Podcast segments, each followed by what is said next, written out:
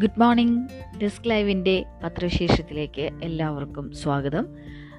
ഇന്ന് പ്രധാനമായും പത്രങ്ങൾ കൈകാര്യം ചെയ്തിരിക്കുന്ന വാർത്തകൾ ഏതെല്ലാമാണ് എന്ന് നോക്കാം. കഴിഞ്ഞ ദിവസം നിങ്ങൾ ഡെസ്ക് ലൈവിൽ വായിച്ചു പോയ വാർത്തകളായിരിക്കും. അതിന്റെ ഒരു ഡീറ്റെയിൽഡ് വേർഷൻ നിങ്ങൾക്ക് പത്രത്തിൽ വായിക്കാം.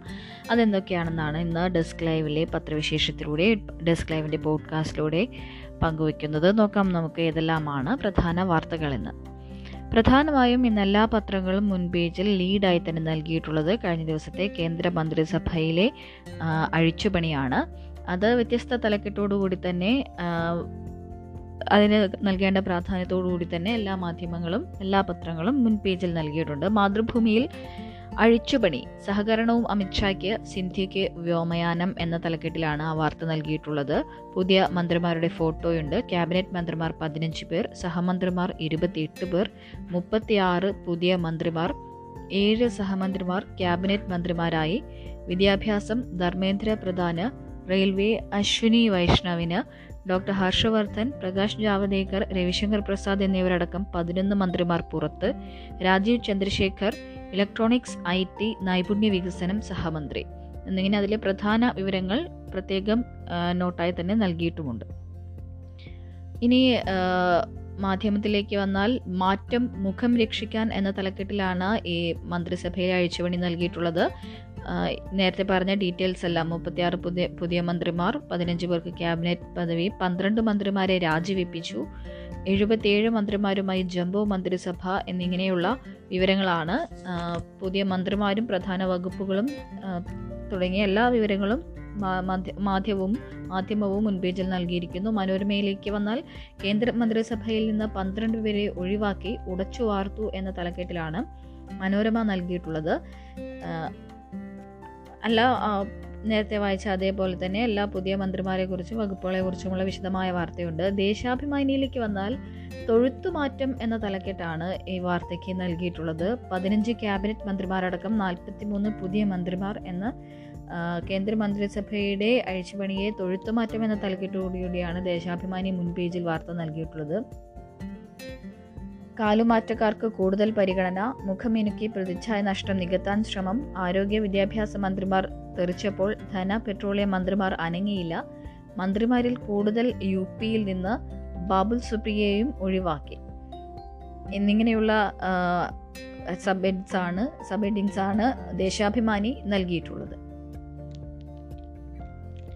ഇനി മറ്റു വാർത്തകളിലേക്ക് വന്നാൽ എല്ലാ പത്രങ്ങളുടെയും മുൻപേജിൽ ഇടം പിടിച്ചിട്ടുള്ള ഒരു ചരമ വാർത്ത ഉള്ളത് സ്വാമി പ്രകാശാനന്ദ അന്തരിച്ച് എന്ന വാർത്തയാണ്. ഒരു വർഷത്തിലധികമായി ആശുപത്രിയിൽ ചികിത്സയിലായിരുന്നു. ശ്രീനാരായണ ധർമ്മസംഘം ട്രസ്റ്റ് മുൻ പ്രസിഡന്റും ശിവഗിരി മഠത്തിലെ ഏറ്റവും മുതിർന്ന സന്യാസിയുമായ സ്വാമി പ്രകാശാനന്ദ അന്തരിച്ചു. വാർദ്ധക്യ സഹജമായ അസുഖങ്ങളാൽ ഒരു വർഷത്തിലധികമായി ശ്രീനാരായണ മിഷൻ ആശുപത്രിയിൽ ചികിത്സയിലായിരുന്ന അദ്ദേഹത്തിന്റെ അന്ത്യം ബുധനാഴ്ച രാവിലെയായിരുന്നു. ഈ വാർത്തയും നമുക്ക് എല്ലാ പത്രങ്ങളുടെയും മാതൃഭൂമിയുടെയും മനോരമയുടെയും മാധ്യമത്തിന്റെയും ദേശാഭിമാനിയുടെയും എല്ലാം മുൻപേജിൽ നമുക്ക് വായിക്കാവുന്ന ഒരു വാർത്തയാണ്. ഇതിനോടൊപ്പം തന്നെയുള്ള മറ്റൊരു പ്രധാന ചരമ വാർത്ത ദിലീപ് കുമാർ ഇനി ഓർമ്മ എന്നുള്ള വാർത്ത. വെള്ളിത്തിരിയെ ത്രസിപ്പിച്ച ഇതിഹാസ താരം ദിലീപ് കുമാർ ഇനി ഓർമ്മ. അദ്ദേഹത്തിന്റെ പഴയകാല ഫോട്ടോസ് അടക്കമുള്ള വാർത്തകളും എല്ലാ പത്രങ്ങളുടെയും മുൻപേജിൽ പേജിൽ നമുക്ക് കാണാം.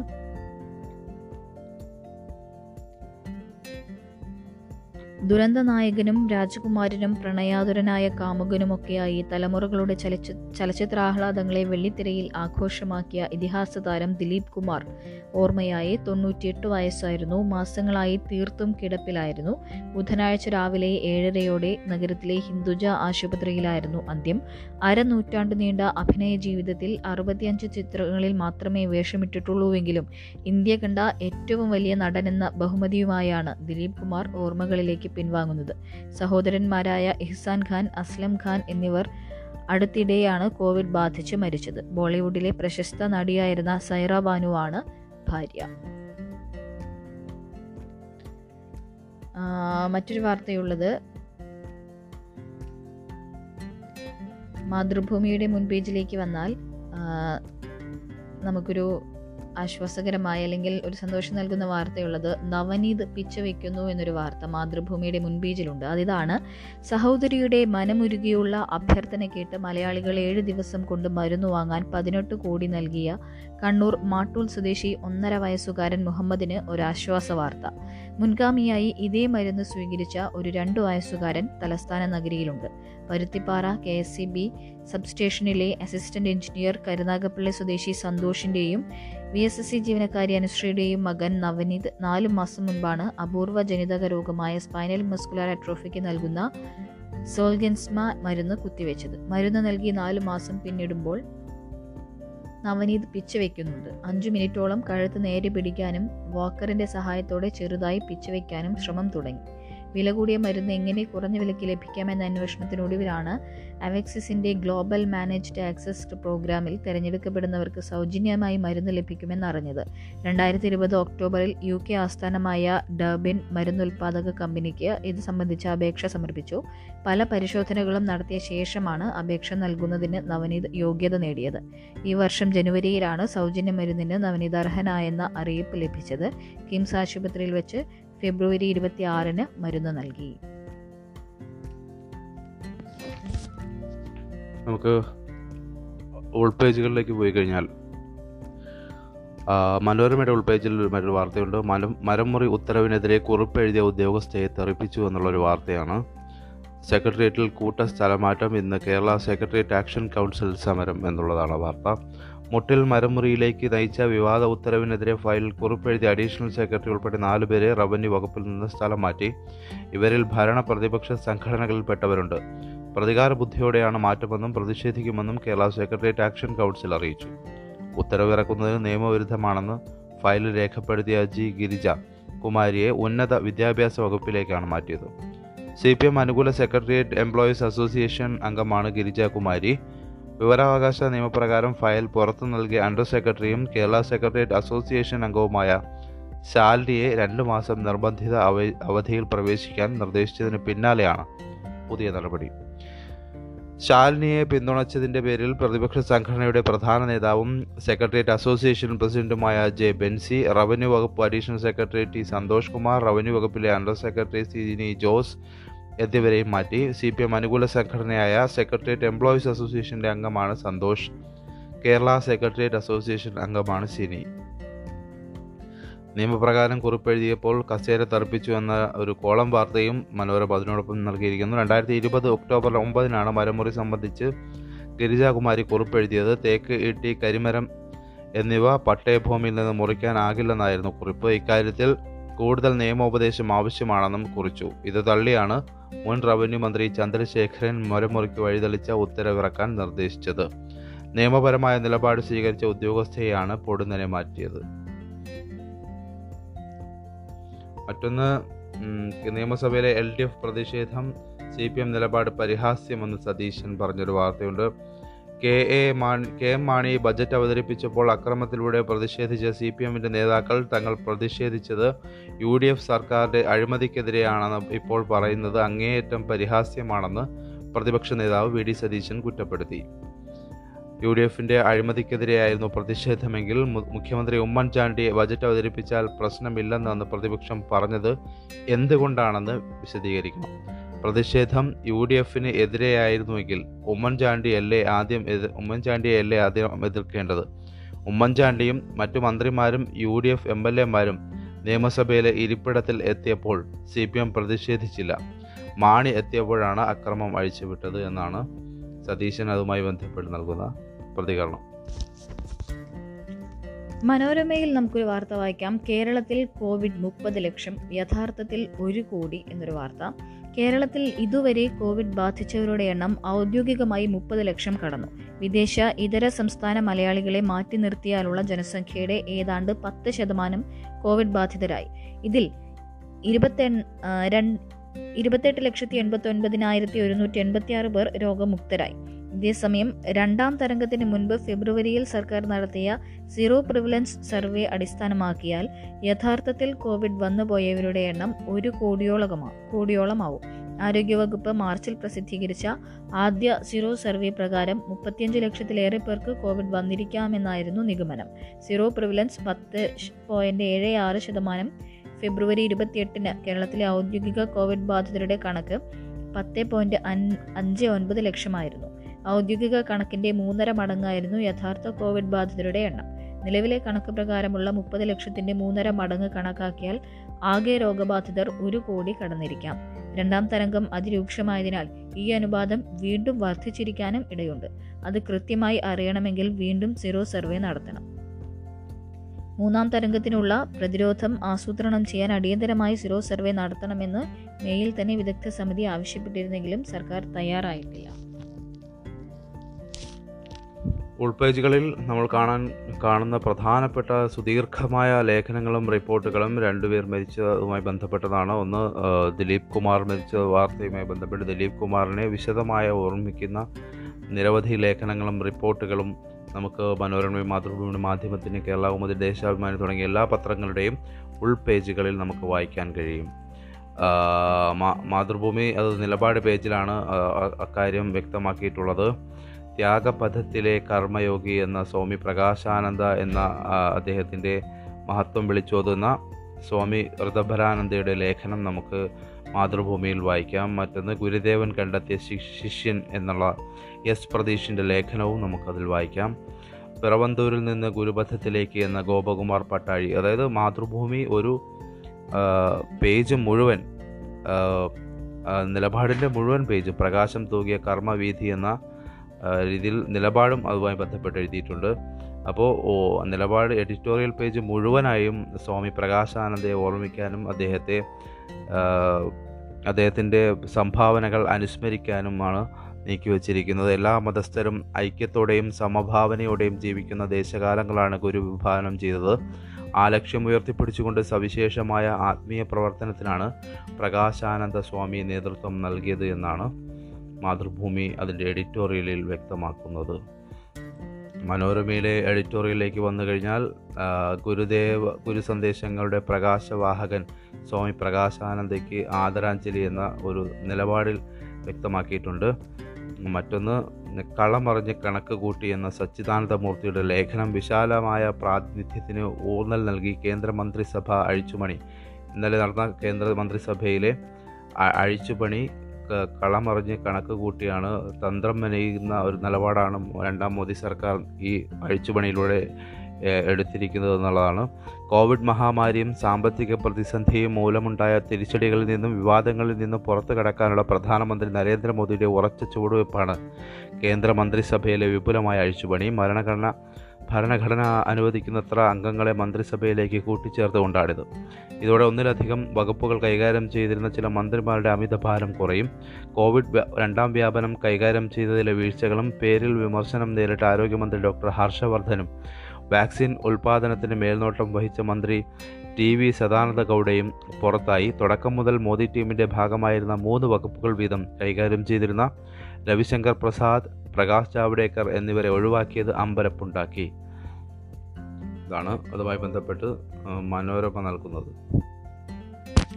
മാധ്യമത്തിന്റെ എഡിറ്റോറിയൽ പേജിലേക്ക് വന്നാൽ അന്തരിച്ച നടൻ ദിലീപ് ദിലീപ് കുമാറുമായി ദിലീപ് കുമാറുമായി ബന്ധപ്പെട്ടുള്ള ലേഖനങ്ങളാണ് എഡിറ്റോറിയൽ പേജിൽ നിറഞ്ഞു നിൽക്കുന്നത് റസൂൽ പൂക്കുട്ടി എഴുതിയ ഒരു ലേഖനം നിലകൊണ്ടതെന്നും നീതിക്കൊപ്പം. സാഹിത്യ കലാപ്രവർത്തകർക്കെതിരെ നടക്കുന്ന അതിക്രമങ്ങൾക്കെതിരെ പ്രതിഷേധിക്കുന്നതിൽ അദ്ദേഹം ആരെയും ഭയന്നിട്ടില്ല. രോഗങ്ങളെക്കാളേറെ വേദനിപ്പിച്ചത് രാജ്യത്തിന്റെ മതസാഹോദര്യത്തിനും സഹിഷ്ണുതയ്ക്കും ഏൽക്കുന്ന പരിക്കുകളായിരുന്നു എന്ന റസുൽ പൂക്കുട്ടി എഴുതിയിട്ടുള്ള ഒരു ലേഖനം. ദുരന്ത നായകനല്ല പാഠപുസ്തകം എന്ന ഷാജഹാൻ കളിയത്തിന്റെ ഒരു ലേഖനം. രാഷ്ട്രീയത്തിലും പകരമില്ലാത്ത നായകൻ എന്നൊരു ആർട്ടിക്കിളും കട്ടിൽ കച്ചവടത്തിനിറങ്ങി വെള്ളിത്തിരയിൽ തെളിഞ്ഞു എന്ന കെ എ സൈഫുദ്ദീൻ എഴുതിയ ഒരു ലേഖനവും അദ്ദേഹത്തെക്കുറിച്ച് നമുക്ക് വായിക്കാം. അദ്ദേഹത്തെക്കുറിച്ചുള്ള പല രീതിയിലുള്ള ഓർമ്മക്കുറിപ്പുകളാണ് എഡിറ്റോറിയൽ പേജിൽ നിറഞ്ഞിരിക്കുന്നത്. ഇനി നിലപാടായി മാധ്യമം നൽകിയിട്ടുള്ളത് പിരിവെടുക്കാൻ എന്തിനാണ് ഹേ സർക്കാർ? എന്ന തലക്കെട്ടിൽ മലപ്പുറം ജില്ലയെക്കുറിച്ചുള്ള ഒരു എഡിറ്റോറിയലാണ് നൽകിയിട്ടുള്ളത്. മലപ്പുറം ജില്ലയിലെ സർക്കാർ ആശുപത്രികളിൽ ഉപകരണങ്ങൾ വാങ്ങുന്നതുൾപ്പെടെയുള്ള വികസന പ്രവർത്തനങ്ങൾക്കു വേണ്ടി ഇരുപത് കോടി രൂപ സമാഹരിക്കാൻ പദ്ധതിയുമായി ഇറങ്ങിയിരിക്കുകയാണ് ജില്ലാ ഭരണകൂടം. ലളിതമാണ് പദ്ധതി. ഇരുപത് കോടി രൂപ ജനങ്ങളിൽ നിന്ന് പിരിച്ചെടുക്കും. പരിപാടിക്ക് പ്രാണവായു എന്ന പേര് നൽകി മുഖ്യമന്ത്രിയുടെ പടം വെച്ച് പോസ്റ്റർ ഇറക്കി നടൻ മമ്മൂട്ടിയെ കൊണ്ട് ഓൺലൈനിൽ ഉദ്ഘാടനവും നടത്തി. പിരിവുകൾ കൂമ്പാരമായത് ആയാൽ സർക്കാർ ഉപകരണങ്ങൾ കൊണ്ടുവച്ചു തരും. സർക്കാർ ആശുപത്രികളിൽ ഉപകരണങ്ങൾ വാങ്ങാൻ നാട്ടുകാരോട് പിരിക്കുന്നതിന്റെ ലോജിക് എന്താണെന്ന് ചോദിക്കരുത്. ഇത് മലപ്പുറത്തെ സ്ഥിരം ഏർപ്പാടാണ്. സർക്കാർ സേവനങ്ങൾ ഏറ്റവും കുറഞ്ഞ അളവിൽ വിതരണം ചെയ്യപ്പെടുന്ന ജില്ലയാണ് മലപ്പുറം. ജനറൽ ആശുപത്രിയില്ലാത്ത ഏക ജില്ല. വിദ്യാർത്ഥികളുടെ എണ്ണത്തിനനുസരിച്ച് ഉപരിപഠനത്തിന് സീറ്റുകളില്ലാത്ത ജില്ല. ആവശ്യത്തിന് റെഗുലർ സീറ്റുകളില്ലാത്തതിനാൽ ഓപ്പൺ ഡിസ്റ്റൻസ് സ്ട്രീമിൽ പഠിക്കുന്ന വിദ്യാർത്ഥികൾ ഏറ്റവും കൂടുതലുള്ള ജില്ല. ജി ഡി പിയിൽ പതിനാലാം സ്ഥാനത്ത് നിൽക്കുന്ന ജില്ല. അത്തരമൊരു ജില്ലയിൽ സാധാരണഗതിയിൽ സർക്കാർ മിഷനറി കൂടുതൽ ഊർജസ്വലമായി പ്രവർത്തിക്കുകയാണ് വേണ്ടത്. പക്ഷേ മലപ്പുറത്ത് വിചിത്രമായ മറ്റൊരു പതിവാണുള്ളത്. അവിടെ സർക്കാർ സംവിധാനങ്ങൾ മിക്കതും ജനങ്ങൾ പിരിവെടുത്താണ് ഏർപ്പെടുത്താറുള്ളത്. മഞ്ചേരി മെഡിക്കൽ കോളേജ് കെട്ടിടത്തിനുള്ള തുക വെള്ളിയാഴ്ച പള്ളികളിൽ പിരിവ് നടത്തിയാണ് സമാഹരിച്ചത്. പയ്യനാട് സ്റ്റേഡിയത്തിന് പണം കണ്ടെത്തിയതും പിരിവിലൂടെ. വിവിധ പ്രദേശങ്ങളിൽ സ്കൂൾ പ്രാഥമികാരോഗ്യ കേന്ദ്രങ്ങൾ തുടങ്ങിയവ സ്ഥാപിച്ചതും അങ്ങനെ തന്നെ. സംസ്ഥാനത്ത് പലയിടത്തും സർക്കാർ തുച്ഛവിലയ്ക്ക് പാട്ടത്തിന് നൽകിയ ഭൂമിയിൽ വിവിധ സമുദായ സംഘടനകളുടെ എയ്ഡഡ് സ്ഥാപനങ്ങൾ പ്രവർത്തിക്കുന്നുണ്ട്. അതായത് സർക്കാർ ഭൂമിയിൽ സ്വകാര്യ സ്ഥാപനങ്ങൾ എന്നതാണ് നില. പക്ഷേ മലബാറിൽ പൊതുവെയും മലപ്പുറത്ത് വിശേഷിച്ചും സംഗതി നേരെ തിരിച്ചാണ്. അവിടെ സർക്കാർ സ്ഥാപനങ്ങൾക്ക് ജനങ്ങൾ ഭൂമി സംഘടിപ്പിച്ചു കൊടുക്കുകയാണ് രീതി. മറ്റൊന്ന് പുതിയ കേന്ദ്ര മന്ത്രിസഭയിൽ മലയാളി മുഖമായ രാജീവ് ചന്ദ്രശേഖറിനെ കുറിച്ചുള്ള പ്രത്യേകം റിപ്പോർട്ട് എല്ലാ പത്രങ്ങളും നൽകാൻ ശ്രദ്ധിച്ചിട്ടുണ്ടെന്നും കാണാൻ കഴിയും. രാജീവ് ചന്ദ്രശേഖർ വ്യവസായ ലോകത്ത് നിന്ന് മന്ത്രിസഭയിലേക്ക് എന്നാണ് മാതൃഭൂമി നൽകിയിരിക്കുന്നത്. രണ്ടാം മോദി സർക്കാരിന്റെ ആദ്യ മന്ത്രിസഭാ പുനഃസംഘടനയിൽ അംഗമായ മലയാളിയായ രാജീവ് ചന്ദ്രശേഖർ കർണാടകത്തിൽ നിന്നുള്ള രാജ്യസഭാ അംഗവും പ്രമുഖ വ്യവസായിയുമാണ്. രണ്ടായിരത്തി ആറിൽ രാജീവ് ചന്ദ്രശേഖർ ആരംഭിച്ച വ്യവസായ സംരംഭമായ ജൂപ്പിറ്റർ ക്യാപിറ്റൽ എന്ന സ്ഥാപനം ഏഷ്യാനെറ്റ് ന്യൂസ് സുവർണ കന്നഡ പ്രഭ തുടങ്ങിയ മാധ്യമ സ്ഥാപനങ്ങൾ ഉൾപ്പെടെയുള്ളവയുടെ ഓഹരികൾ കൈയാളുന്ന ബൃഹത് സ്ഥാപനമാണ്. ഏഷ്യൻ ന്യൂസിന്റെ ചെയർമാനായിരുന്ന അദ്ദേഹം മൂന്നാമതും രാജ്യസഭയിലേക്ക് തിരഞ്ഞെടുക്കപ്പെട്ടതോടെ പദവി രാജിവെക്കുകയായിരുന്നു. രണ്ടായിരത്തി ആറിൽ കർണാടകത്തിൽ നിന്ന് ആദ്യമായി സ്വതന്ത്രമായും രണ്ടായിരത്തി പന്ത്രണ്ടിൽ ബി ജെ പി പിന്തുണയോടെയും രാജ്യസഭയിലെത്തി. രണ്ടായിരത്തി പതിനെട്ടിൽ ബി ജെ പിയിൽ ചേർന്നാണ് വീണ്ടും രാജ്യസഭയിലെത്തിയത്. തൃശൂർ ദേശമംഗലം കൊണ്ടയൂരിലെ റിട്ടയർ കമൻഡർ കെ ചന്ദ്രശേഖരന്റെയും ഉണ്ണിയാട്ടിൽ ആനന്ദവല്ലിയുടെയും ഏക മകനാണ് മണിപ്പാൽ ഇൻസ്റ്റിറ്റ്യൂട്ട് ഓഫ് ടെക്നോളജിയിൽ നിന്ന് എഞ്ചിനീയറിംഗ് പഠനശേഷം ചിക്കാഗോയിലെ ഇല്ലിനോയിസ് ഇൻസ്റ്റിറ്റ്യൂട്ട് ഓഫ് ടെക്നോളജിയിൽ നിന്ന് കമ്പ്യൂട്ടർ സയൻസിൽ ബിരുദാനന്തര ബിരുദവും നേടി ഹാർബാർ സർവകലാശാലയിലെ അഡ്വാൻസ്ഡ് മാനേജ്മെന്റ് പ്രോഗ്രാമും പൂർത്തിയാക്കി. ആയിരത്തി തൊള്ളായിരത്തി എൺപത്തി അഞ്ച് തൊണ്ണൂറ്റൊന്ന് കാലയളവിൽ സിലിക്കൺ വാലിയിൽ ടെക്നോളജി പ്രൊഫസറായി പ്രൊഫഷണലായി പ്രവർത്തിക്കുകയും ചെയ്തിട്ടുണ്ട് എന്നുള്ളതാണ് അദ്ദേഹത്തെ പറ്റിയുള്ള റിപ്പോർട്ട്. മാതൃഭൂമി നൽകിയിരിക്കുന്നത്. മറ്റൊന്ന് മാധ്യമത്തിന്റെ ഉൾപേജിൽ നമുക്ക് കാണാം. വിദേശ മദ്യശാലകൾക്ക് മുന്നിലെ ആൾക്കൂട്ടം ആശങ്കാജനകമെന്ന് ഹൈക്കോടതി സ്വമേധയാ സ്വീകരിച്ച ഹർജിയിൽ സർക്കാരിന്റെ വിശദീകരണം തേടിയെന്നുള്ളതാണ് കോവിഡ് മാനദണ്ഡങ്ങൾ പാലിക്കാത്ത വിദേശ മദ്യഷാപ്പുകൾക്ക് മുമ്പിൽ പാലിക്കാതെ വിദേശ മദ്യഷാപ്പുകൾക്ക് മുമ്പിൽ ജനങ്ങൾ തടിച്ചുകൂടുന്നത് ആശങ്കയുണ്ടാക്കുന്നതായി ഹൈക്കോടതി. മാധ്യമ വാർത്തകളുടെ അടിസ്ഥാനത്തിൽ ജസ്റ്റിസ് ദേവൻ രാമചന്ദ്രൻ നൽകിയ കത്ത് പ്രകാരം സ്വമേധയാ സ്വീകരിച്ച ഹർജിയിലാണ് chief justice S Manikumar justice Shaji P Chaly എന്നിവരടങ്ങുന്ന ഡിവിഷൻ ബെഞ്ചിന്റെ നിരീക്ഷണം. ഇത് കണ്ടില്ലെന്ന് നടിക്കാനാവില്ലെന്ന് അഭിപ്രായപ്പെട്ട കോടതി സർക്കാരിന്റെ വിശദീകരണവും തേടി. അടുത്ത ചൊവ്വാഴ്ചയ്ക്കകം വിശദീകരണം നൽകാനാണ് നിർദ്ദേശം. അതേസമയം വിദേശ മദ്യം ഞാൻ വാങ്ങാൻ ഔട്ട്ലെറ്റുകളിലെത്തുന്നവരുടെ നിര പൊതുനിരത്തിലേക്ക് നീളുന്നില്ലെന്ന് ഉറപ്പാക്കണമെന്നും മദ്യം വാങ്ങാനെത്തുന്നവർക്ക് അടിസ്ഥാന സൗകര്യം ഒരുക്കണമെന്നുമുള്ള രണ്ടായിരത്തി പതിനേഴ് ജൂലൈ അഞ്ചിലെ ഉത്തരവ് പാലിക്കാത്തതിനെതിരായ കോടതി അലക്ഷ്യ ഹർജി ജസ്റ്റിസ് ദേവൻ രാമചന്ദ്രന്റെ ബെഞ്ചിലെത്തി ഇത് വ്യാഴാഴ്ച പരിഗണിക്കും. ഇനി ദേശാഭിമാനിയിൽ ഒരു വാർത്തയുള്ളത്. മീനിൽ മായം ഒറ്റ വിളിയിൽ നടപടി. മീനിൽ മായം ചേർത്താൽ ഒരു ഫോൺ വിളിയിൽ നടപടിയുണ്ടാകും. ഇതിനായി ഫിഷറീസ് വകുപ്പ് കോൾ സെന്റർ തുറന്നു. വിൽക്കാൻ എത്തിക്കുന്ന മത്സ്യത്തിൽ ഫോമാലിൻ അമോണിയ തുടങ്ങിയ രാസവസ്തുക്കൾ കലർത്തിയതായി ആക്ഷേപമുണ്ടെങ്കിൽ പൂജ്യം നാല് ഏഴ് ഒന്ന് രണ്ട് അഞ്ച് രണ്ട് അഞ്ച് പൂജ്യം പൂജ്യം അല്ലെങ്കിൽ ഒന്ന് എട്ട് പൂജ്യം പൂജ്യം നാല് രണ്ട് അഞ്ച് മൂന്ന് ഒന്ന് ഒന്ന് എട്ട് മൂന്ന് എന്നീ ടോൾ ഫ്രീ നമ്പറുകളിൽ അറിയിക്കാം. ഫിഷറീസ് ഡയറക്ടറേറ്റിൽ കൺട്രോൾ റൂം പ്രവർത്തനം തുടങ്ങി ഇവിടേക്ക് അറിയിക്കുന്ന പരാതികളിൽ യഥാസമയം നടപടി ഉണ്ടാകും. മനോ മാതൃഭൂമിയുടെ ഉൾപേജിൽ ദിലീപ് കുമാർ സ്പെഷ്യൽ പേജ് നമുക്ക് കാണാം. അതിൽ പ്രിയദർശന്റെ ഒരു ഓർമ്മക്കുറിപ്പ് നമുക്ക് വായിക്കാൻ കഴിയും. കമൽഹാസന്റെ കഥയെ അടിസ്ഥാനമാക്കി ഭരതൻ സംവിധാനം ചെയ്ത തേവർ മകൻ എന്ന സിനിമയുടെ ഹിന്ദി റീമേക്ക് ഞാൻ സംവിധാനം ചെയ്ത വിരാസത്ത്. തമിഴിൽ ശിവാജി ഗണേശൻ ചെയ്ത റോൾ ഹിന്ദിയിൽ ദിലീപ് കുമാറിനെ കൊണ്ട് ചെയ്യിക്കാനായിരുന്നു തീരുമാനം. ജാവേദ് അക്തറെ കൊണ്ട് തിരക്കഥ എഴുതിക്കാനായിരുന്നു ഉദ്ദേശം. കഥ പറഞ്ഞു കൊടുക്കാനായി ഞാനും ജാവേദ് സാബും കൂടി മൂന്നോ നാലോ ദിവസം ദിലീപ് കുമാറിന്റെ വീട്ടിൽ പോയിട്ടുണ്ട്. ഇതിഹാസ തുല്യനായ ഒരു മനുഷ്യന്റെ മുന്നിലാണ് ഇരിക്കുന്നത്. അദ്ദേഹത്തോടാണ് സംസാരിക്കുന്നതെന്ന ബോധ്യത്തോടെയും അഭിമാനത്തോടെയുമായിരുന്നു ഞാൻ ആ ദിവസങ്ങളിൽ. കുറച്ച് ദിവസങ്ങൾക്ക് ശേഷം ദിലീപ് സാബ് എന്നെ വിളിച്ചു. താൻ ഏറെ നാളിന് ശേഷമാണ് സിനിമയിൽ അഭിനയിക്കുന്നതെന്ന് ആമുഖമായി പറഞ്ഞു. എന്നിട്ട് തുടർന്നു. സിനിമയിൽ എന്റെ കഥാപാത്രം ആദ്യ പകുതിയിൽ മാത്രമേ ഉള്ളൂ. മരിക്കുകയാണ്. രണ്ടാം പകുതിയിൽ എന്റെ മകൻ സ്വപ്നത്തിൽ വന്ന് നിർദ്ദേശങ്ങൾ കൊടുക്കുന്ന രീതിയിൽ തിരക്കഥ മാറ്റം വരുത്താമോ എന്ന് ചോദിച്ചു. ഒരു തരത്തിലും അങ്ങനെ ഒരു മാറ്റം ആ സിനിമയ്ക്ക് ചേരില്ലായിരുന്നു. അദ്ദേഹത്തെ മുറിവേൽപ്പിക്കാൻ ഞാൻ ആ കാര്യം പറഞ്ഞു. മുറിവേൽപ്പിക്കാതെ ഞാൻ ആ കാര്യം പറഞ്ഞു. അദ്ദേഹത്തിന് മനസ്സിലാവുകയും ചെയ്തു. അദ്ദേഹത്തിന്റെ റോൾ പിന്നീട് അമരീഷ് പുരിയാണ് ചെയ്തത്. പിന്നീട് പലതവണ ഞങ്ങൾ തമ്മിൽ കണ്ടിരുന്നുവെങ്കിലും ഇക്കാര്യം അദ്ദേഹം സൂചിപ്പിച്ചതേയില്ല. എന്റെ അച്ഛൻ ദിലീപ് കുമാറിന്റെ വലിയ ആരാധകനായിരുന്നു. അതിനാൽ എന്റെ സഹോദരിക്ക് മധുമതി എന്ന പേരിട്ടു. ഹിന്ദി സിനിമയിൽ ദിലീപ് കുമാറിനോളം വസ്ത്രധാരണത്തെക്കുറിച്ച് അവബോധമുള്ള മറ്റൊരു നടനെയും ഞാൻ കണ്ടിട്ടില്ല. മോശം വസ്ത്രം ധരിച്ച് അദ്ദേഹത്തെ കാണുകയേയില്ല. വസ്ത്രം പോലെ തന്നെ വൃത്തിയാർന്നതായിരുന്നു അദ്ദേഹത്തിന്റെ മനസ്സും എന്നാണ് പ്രിയദർശൻ ദിലീപ് കുമാറിനെ കുറിച്ച് ഓർമ്മിക്കുന്നത് എന്നുള്ളതാണ് നമുക്കതിൽ കാണാൻ കഴിയുന്നത്. മറ്റൊന്ന് ഏഴ് കളക്ടർമാരെ മാറ്റിയിട്ടുണ്ട് സംസ്ഥാനത്ത്. ആ വാർത്ത എല്ലാ പത്രങ്ങളും നൽകിയിട്ടുണ്ട്. ഏഴ് ജില്ലകളിലെ കളക്ടർമാർക്ക് മാറ്റം. തൃശൂർ ജില്ലാ collector ഷാനവാസിനെ Mahatma Gandhi national rural employment fish guarantee scheme ഡയറക്ടറായി മാറ്റി നിയമിച്ചു. പൊതുഭരണ വകുപ്പ് ജോയിന്റ് സെക്രട്ടറി ഹരിത വി കുമാറാണ് തൃശൂർ കളക്ടർ. പത്തനംതിട്ട കളക്ടർ നരസിംഹ നരസിംഹുകാരി റെഡ്ഡിയാണ്. പുതിയ Kozhikode collector Jafar മാലിക്കാണ് Ernakulam collector. Kottayam collector M അഞ്ജനയെ പൊതുഭരണ വകുപ്പ് ജോയിന്റ് സെക്രട്ടറിയായി മാറ്റി നിയമിച്ചു. സാമൂഹിക നീതി വകുപ്പ് ഡയറക്ടറുടെ അധിക ചുമതലയും അഞ്ജനയ്ക്ക് നൽകി. പഞ്ചായത്ത് ഡയറക്ടർ പി കെ ജയശ്രീയെ കോട്ടയം കളക്ടറായി നിയമിച്ചു. സാമൂഹിക നീതി വകുപ്പ് ഡയറക്ടർ ഷീബ ജോർജിനെ ഇടുക്കി ജില്ലാ കളക്ടറായി നിയമിച്ചു. Idukki collector H ദിനേശനാണ് panchayat director.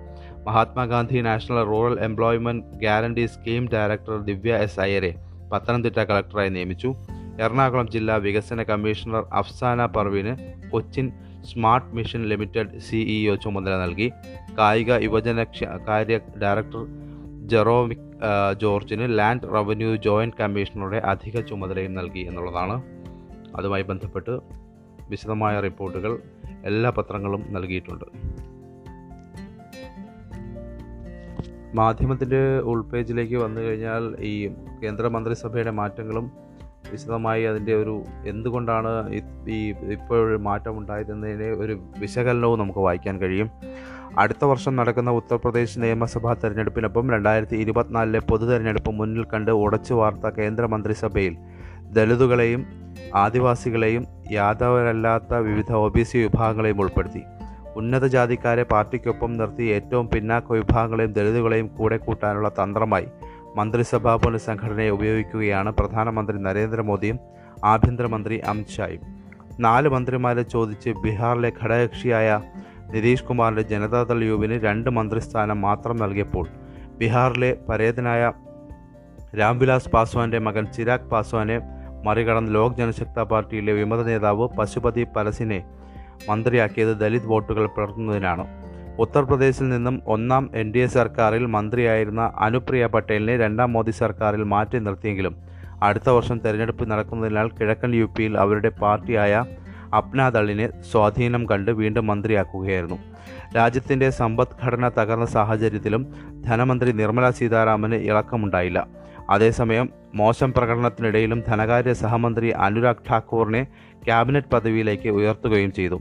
ചൈനയുമായി സംഘർഷമുണ്ടായ സാഹചര്യത്തിലെ സ്ഥിതിഗതികൾ പ്രതിരോധ മന്ത്രി രാജ്നാഥ് സിംഗിനും അണയാത്ത കർഷക രോഷം കൃഷിമന്ത്രി നരേന്ദ്രസിംഗ് തോമറിനും വിനയായില്ല എന്നാണ് മാധ്യമം നൽകുന്നത്. മാധ്യമത്തിൽ ഫാദർ സ്റ്റാൻസ്വാമിയുടെ മരണവുമായി ബന്ധപ്പെട്ടുള്ള അല്ലെങ്കിൽ അതിനെ തുടർന്നുള്ള ഒരു വാർത്തയുള്ളത് സ്റ്റാൻസ്വാമി വ്യാജ തെളിവുകളുടെ ഇര യു എസ് ഏജൻസിയുടെ റിപ്പോർട്ട് ചർച്ചയാകുന്നു എന്നൊരു വാർത്ത നമുക്ക് വായിക്കാം. രാജ്യദ്രോഹ കേസ് ചുമത്തി ജയിലിൽ അടക്കപ്പെട്ട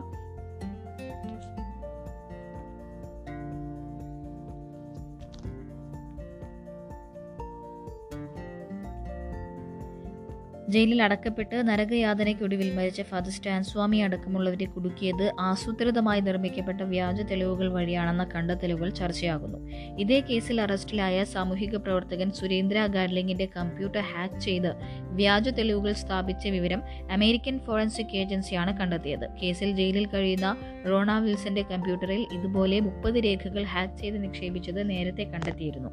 ഗാഡ്ലിംഗിന്റെ ഹാർഡ് ഡിസ്ക് പരിശോധിച്ചാണ് ഇമെയിൽ വഴി കമ്പ്യൂട്ടർ ഹാക്ക് ചെയ്ത് പതിനാല് രേഖകൾ അതിൽ കടത്തിയ കാര്യം U S forensic agency arsenal consulting കണ്ടെത്തിയത്.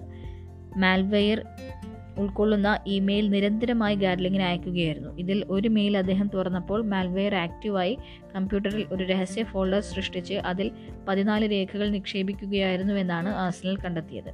ഈ രേഖകൾ ആധാരമാക്കിയാണ് ഭീമ കൊഴേഗാവിൽ അക്രമത്തിന് പ്രേരിപ്പിച്ചുവെന്നും മാവോവാദികളുമായി ചേർന്ന് ഗൂഢാലോച ഗൂഢാലോചന നടത്തിയെന്നും പ്രധാനമന്ത്രിയെ അടക്കം ഇല്ലാതാക്കാൻ പദ്ധതിയിട്ടു എന്നെല്ലാം ദേശീയ അന്വേഷണ ഏജൻസികൾ വാദിക്കുന്നത്. സ്റ്റാൻസ്വാമി അടക്കമുള്ളവരുടെ കാര്യത്തിൽ ഇത്തരം കൃത്രിമം നടന്നിരിക്കാമെന്നും ആസ്നൽ റിപ്പോർട്ട് ചെയ്യുന്നു. കൃത്രിമ തെളിവ് നിർമ്മിച്ചതുമായി ബന്ധപ്പെട്ട് തങ്ങൾ ഇടപെട്ട ഏറ്റവും ഗൗരവതരമായ കേസുകളിൽ ഒന്നാണ് ഇതെന്നായിരുന്നു ഈ കേസിൽ ആസ്നൽ അഭിപ്രായപ്പെട്ടത്. കോടതി പരിഗണനയിലുള്ള വിഷയമായതിനാൽ ഇതിൽ പ്രതികരിക്കാനില്ലെന്ന് എൻ ഐ എ പ്രതികരിക്കാനില്ല എന്നാണ് എൻ ഐ എ പറഞ്ഞത്. മറ്റൊന്ന് സ്വപ്ന ഫൈനൽ എന്നുള്ളതാണ്. ഏറ്റവും പ്രധാനപ്പെട്ട കായിക പ്രേമികളെ സംബന്ധിച്ചിടത്തോളം ഏറ്റവും കാത്തിരിക്കുന്ന ഒരു മത്സരം ഇനി വരാനിരിക്കുന്നു. കോപ്പ അമേരിക്ക ടൂർണമെന്റിൽ ബ്രസീലും അർജന്റീനയും തമ്മിൽ ഫൈനൽ വരുന്നു. ഒരുപക്ഷെ ലോക ഫുട്ബോളിന്റെ എടുക്കുമ്പോൾ ഏറ്റവും കൂടുതൽ ആരാധകരുള്ള രണ്ട് ടീമുകളാണ് അർജന്റീനയും ബ്രസീലും. അവർ തമ്മിൽ മത്സ ഫൈനലിലേക്ക് വരുന്നു എന്നുള്ളത് ഏറ്റവും ആകാംക്ഷാഭരിതമായ മുഹൂർത്തത്തിനാണ് ഇനി കാത്തിരിക്കാൻ പോകുന്നത്. മുമ്പും ബ്രസീലും അർജന്റീനയും ഫൈനലിൽ വന്നിട്ടുള്ള അതിന്റെ ഒരു റിപ്പോർട്ട് മാതൃഭൂമിയിൽ നമുക്ക് വായിക്കാം. കോപ്പ അമേരിക്ക ടൂർണമെന്റിന് ആദ്യ രൂപമായിരുന്ന തെക്കേ അമേരിക്കൻ ചാമ്പ്യൻഷിപ്പിൽ ഒരു തവണ ബ്രസീലും അർജന്റീനയും കിരീടത്തിനായി കിരീടത്തിനായി പ്ലേ ഓഫ് കഴിച്ച് കളിച്ചിട്ടുണ്ട്. ആയിരത്തി തൊള്ളായിരത്തി മുപ്പത്തേഴിലെ ആ മത്സരത്തിൽ അർജന്റീന ജയിച്ചു. ബാക്കി വർഷങ്ങളിൽ മൊത്തം മത്സരങ്ങളിൽ നിന്ന് കൂടുതൽ പോയിന്റ് നേടുന്ന ടീമിനായിരുന്നു ചാമ്പ്യൻഷിപ്പ് കോപ്പയിലെ ഫൈനലിലും ബ്രസീലും അർജന്റീനയും നേർക്കുനേർ ഏറ്റുമുട്ടിയത് രണ്ടായിരത്തി നാലിലും രണ്ടായിരത്തി ഏഴിലുമാണ് രണ്ട് തവണയും ബ്രസീൽ ജയിച്ചു. ആയിരത്തി തൊള്ളായിരത്തി തൊണ്ണൂറ്റൊന്നിൽ പോയിന്റ് അടിസ്ഥാനത്തിൽ ബ്രസീലിനെ പിന്തള്ളി അർജന്റീന കിരീടം നേടി എന്നുള്ളതാണ്. മറ്റൊരു ഇന്നലെ നടന്ന മത്സരത്തിന്റെ വിശദമായ റിപ്പോർട്ട് ഇതുമായി ബന്ധപ്പെട്ട് നൽകിയിരുന്നു. ചോര പൊടിഞ്ഞ് മെസ്സി മെസ്സിയുടെ കാൽ മുറിവേറ്റ് ചോര വരുന്ന രീതിയിലുള്ള ഫോട്ടോസ് എല്ലാ പത്ര എല്ലാ മാധ്യമങ്ങളിലും സമൂഹ മാധ്യമങ്ങളിലൊക്കെ വൈറലായിരുന്നു ഫൗൾ കണങ്കാലിൽ മുറിവേറ്റ് ചോര വന്നിട്ടും കള കളത്തിൽ തുടരാനായിരുന്നു മെസ്സിയുടെ തീരുമാനം. ഷൂട്ടൗട്ടിലടക്കം ടീമിനെ പ്രചോദിപ്പിച്ച മെസ്സി മുന്നിൽ നിന്ന് നയിച്ചു. ആറ് കൊളംബിയൻ താരങ്ങൾ മഞ്ഞക്കാട് കണ്ടു. ഇതെല്ലാം മെസ്സിയെ വീഴ്ത്തിയതിനായിരുന്നു. പരുക്കൻ കളിയാണ് കൊളംബിയ മത്സരത്തിൽ പുറത്തെടുത്തത് എന്നാണ് കൊളംബിയ താരങ്ങളുടെ നിരന്തരമായ ഫൗളിൽ മെസ്സിയുടെ കാൽ മുറിയുകയും ചോര ഒലിക്കുന്ന ചിത്രങ്ങൾ പുറത്തു വരികയും ചെയ്തിരുന്നു. ഏതായാലും യൂറോ കപ്പിലെ ഫൈനൽ വരികയാണെങ്കിൽ ഇംഗ്ലണ്ടും ഇറ്റലിയും തമ്മിലാണ് ഫൈനൽ മത്സരങ്ങൾ എന്നുള്ളതും നമുക്ക് കാണാൻ കഴിയും. ഏതായാലും ഒരു സ്വപ്ന ഫൈനലിന് വേണ്ടി എല്ലാവരും കാത്തിരിക്കുകയാണ്. ഞായറാഴ്ച രാവിലെ അഞ്ചരയ്ക്കാണ് ബ്രസീൽ അർജന്റീന മത്സരം നമുക്ക് കാണാൻ കഴിയുന്നത്.